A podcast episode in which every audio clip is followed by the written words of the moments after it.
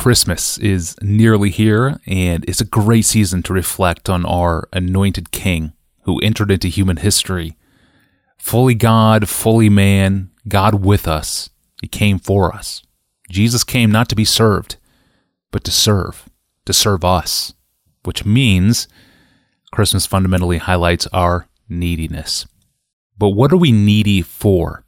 That's the million dollar question of Christmas. Pastor John answered the question in his 2003 Christmas sermon titled, If the Root is Holy, the Branches Are Holy. Here's what he said, building from Romans chapter 11, verses 13 and 14. One of the follies of trying to turn the gospel into a way of meeting felt needs in 21st century America is that the three main needs that the gospel meets are felt by almost nobody. Right here in our text, there's an explosive word at the center of the gospel. It's the word save or saved. Now I am speaking to you Gentiles inasmuch as then I am an apostle to the Gentiles. I magnify my ministry in order somehow to make my fellow Jews jealous and thus save some of them. The loud, joyful, glorious word at the center of the gospel is saved. It's what Christmas is all about, right? Behold, I bring you good news of great joy which shall be to all the people. For unto you this day in the city of David is born a Savior. We need to be saved. You shall call his name Jesus because he will save his people from their sins. Right at the center of the meaning of Christmas and the meaning of the gospel is saved. So, is that one of the felt needs in America in the 21st century? People wake up in the morning, I need to be saved. Or go to bed at night, I need to be saved. Well, it depends, right? Depends on what you mean by saved. Saved from what? You need to be saved from financial difficulty. Yeah, that would help. So that's not an obvious answer. Is that a felt need? in America to be saved? So let's clarify the three main things that the gospel does in saving. If you want to go with me and see them, chapter 5 of the book of Romans. I don't want to fill up this word save with just my evangelical jargon or my history as a born again Christian, I want to get it right from the Bible. I want to know what the Bible means by saved. So let's start at verse 9, Romans 5. Since therefore we have now been justified by his blood, much more shall we be saved by him from the wrath of God. There's need number one, met in Jesus. The wrath of God is our biggest problem. If it didn't exist, we wouldn't need the gospel. I need to be rescued from the just and holy anger of God against me. That's my main need. Salvation from the anger and wrath of omnipotent God against me. Let's keep reading. For if while we were enemies, verse 10, we were reconciled to God by the death of His Son, much more now, having been reconciled, shall we be saved by His life. More than that, we also rejoice now in God through our Lord Jesus Christ. Saved from the wrath of God and saved for joy in God forevermore.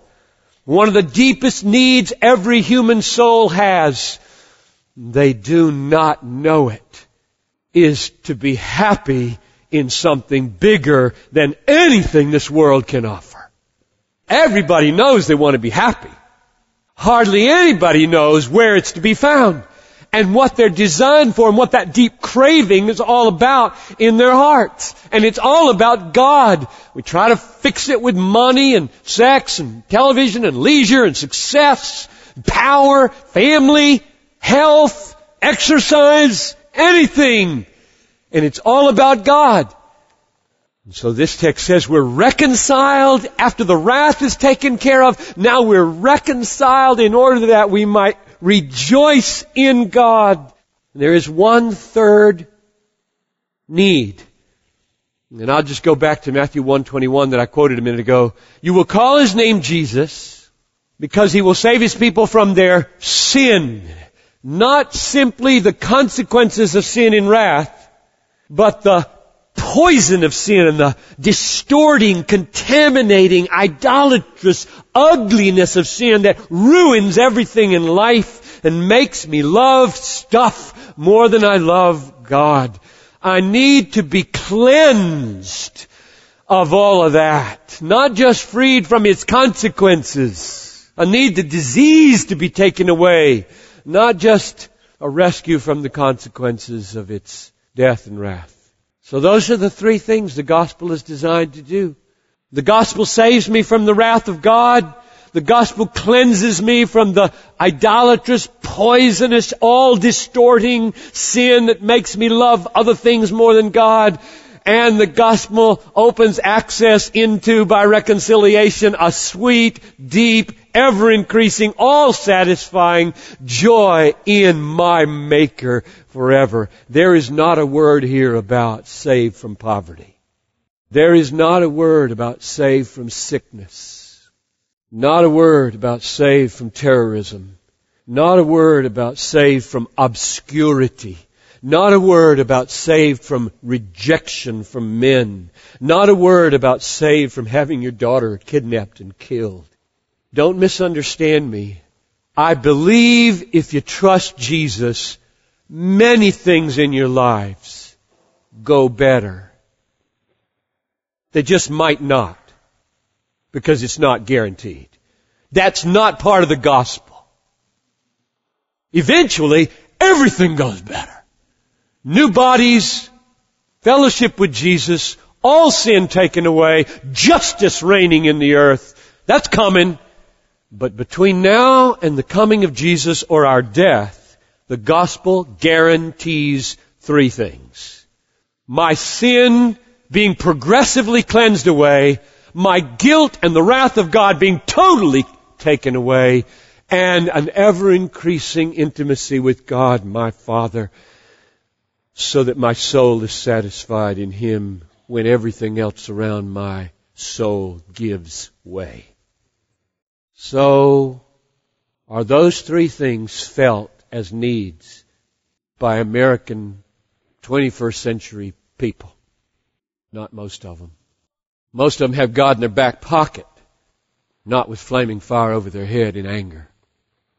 Most of them love their sin, not hate it, fear it, run from it. Most of them have plenty of delights, but not in God.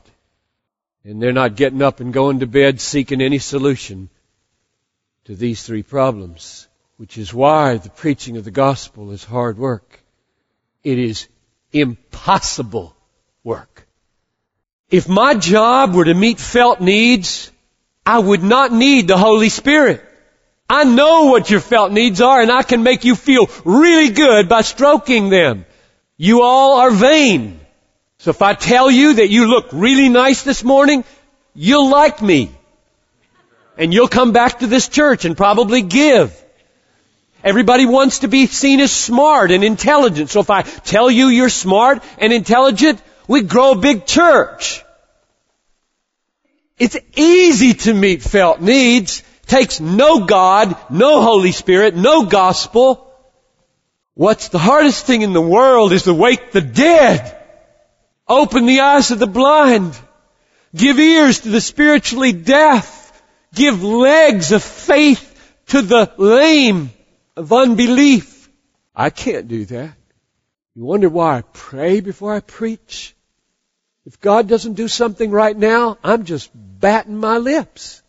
Wow, that is a powerful excerpt from an old Pastor John sermon from 2003 titled, If the Root is Holy, the Branches Are Holy.